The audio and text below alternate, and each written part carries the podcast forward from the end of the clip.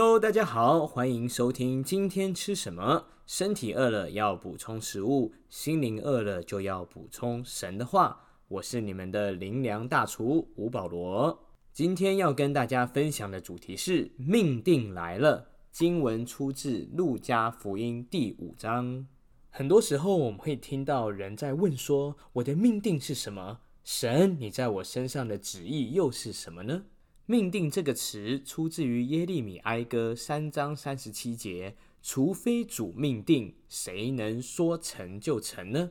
命定指的是上帝的主权，神在你生命里的计划。所以，综合以上来说，命定就是上帝在你身上独一无二的计划。每个人认识神以后，总想要明白神在我们身上的计划是什么。但是，你可曾想过？不是人要去找命定，而是命定会找上你。在圣经里头有许多例子，不论是亚伯拉罕、摩西、大卫，他们皆是如此。是神找上亚伯拉罕，呼召他离开本地本族富家；是神找上摩西，呼召他带领以色列人出红海；是神找上大卫，高他成为以色列国的国王。这些人都不是他们去找命定，而是命定找上了他们。关于命定，我们要先知道三件事：第一，有主才有命定。若不认识神，我们是没有办法进入上帝的计划的。第二，当神找上你时，我们需要回应。最后，命定有它的阶段性。我们一起来读今天的经文：《路加福音》第五章一到三节。耶稣站在格尼萨勒湖边，众人拥挤他，要听神的道。他见有两只船弯在湖边，打鱼的人却离开船，洗网去了。有一只船是西门的，耶稣就上去，请他把船撑开，稍稍离岸，就坐下，从船上教训众人。在这个事件中有两位主角。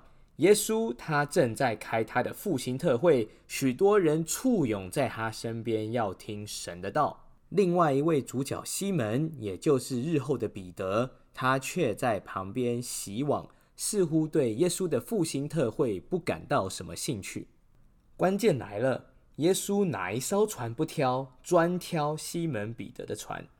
当时可能有好些人都想把自己的船借给耶稣来使用。但是耶稣都没有挑中，他专挑西门那艘船，他也没有询问西门的意愿，直接上船征收使用。如果你是西门，会不会觉得没有被 respect 到呢？但是亲爱的朋友，命定常常就是如此，在你意料不到的时候，他就找上你。关键在于我们要怎么回应。而耶稣的下一步恐怕让西门更不满了。第四、第五节那边说到，耶稣讲完道，就对西门说：“把船开到水深之处，下网打鱼。”西门说：“夫子，我们整夜劳力，并没有打着什么，但依从你的话，我就下网。”哇！耶稣一次冒犯还不够，还要冒犯西门第二次。难道他上船之前没有看到西门他们辛辛苦苦的在旁边洗网吗？现在还要再下网一次，代表待会船到港口后，网子还要再洗一次，代表这一群渔夫今天的休息时间都被打乱了。更何况这个时段本来就不是格尼萨勒湖可以打得到鱼的时间。耶稣，你还强人所难，这太冒犯了吧，亲爱的朋友。你有没有发现，这就是命定的惯性模式？上帝没有征询亚伯拉罕的意见，就呼召他离开本地本族富家；上帝也没有征询摩西的意见，就直接呼召他带领以色列人出埃及；上帝也没有征询大卫的意见，就直接高了这位牧羊童成为以色列国的王。你可以想象，当彼得在向耶稣说：“夫子，我们整夜劳力，并没有打着什么，但依从你的话，我就下网。”说这句话的时候，他可能是有多么的隐忍。但是，这就是命定造访你的一个惯性模式。他不会先跟你预约，他也不会提前通告，说来就来。关键在于我们怎么回应。所以，朋友们，今天上帝会不会也正在冒犯你呢？从他而来的呼召、邀请、侍奉，打乱了你的生活，打乱了你的作息，打乱了你的规划。要知道，上帝不是无聊想要整你，是因为命定来造访你了。试想，圣经上这些伟大人物当初如果都逃避了自己的命定，今天历史会不会就改写了呢？当然，圣经后来说到。他们下了网，就圈住许多鱼，网险些裂开，甚至要招呼船上的同伴来帮助他们，才能把鱼都拖上来。鱼多到船甚至都要下沉了。生命的主在哪里，那里就有神机骑士。然而，西门彼得面对命定的来访，他的第一个反应是什么？第八节说到，西门彼得看见，就俯伏在耶稣膝前说：“主啊，离开我，我是个罪人。”这是许多人面对上帝造访的第一反应。主啊，我不配，我不敢，我不够资格，我做不到。主啊，离开我，去找别人吧。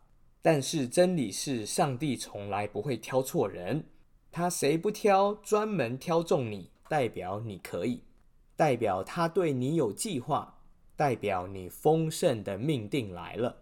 神用自己永恒的眼光看见亚伯拉罕是信心之父，看见摩西是国家英雄，看见大卫是一名伟大的君王，看见西门彼得是建造教会的使徒。亲爱的朋友，祝福你今天也用上帝永恒的眼光看见自己是得胜者，是神的儿女。有尊贵荣耀的形象。以弗所书第一章十七、十八节说到：“求我们主耶稣基督的神，荣耀的父，将那赐人智慧和启示的灵赏给你们，使你们真知道他，并且照明你们心中的眼睛，使你们知道他的恩招有何等的指望，他在圣徒中得的基业有何等丰盛的荣耀。”从神来的命定，要带领你进入上帝的荣耀当中。关键是你的回应是什么？这段经文的最后，耶稣对西门说：“不要怕，从今以后你要得人了。”他们把两只船拢了岸，就撇下所有的，跟从了耶稣。这些门徒怕什么呢？他们可能怕失败，怕挫折，怕别人的眼光，怕自己的过去。怕自己不够资格进入这样的命定，但是耶稣今天告诉你说：不要怕，从今以后你要得人了。还记得吗？我们一开始说命定有阶段性，在接下来三年半的日子，门徒们陪伴耶稣三年半的时间，走过高峰，也走到低谷。然而当季节来到的时候，这些门徒个个都起来，成为德人建造教会的伟大使徒。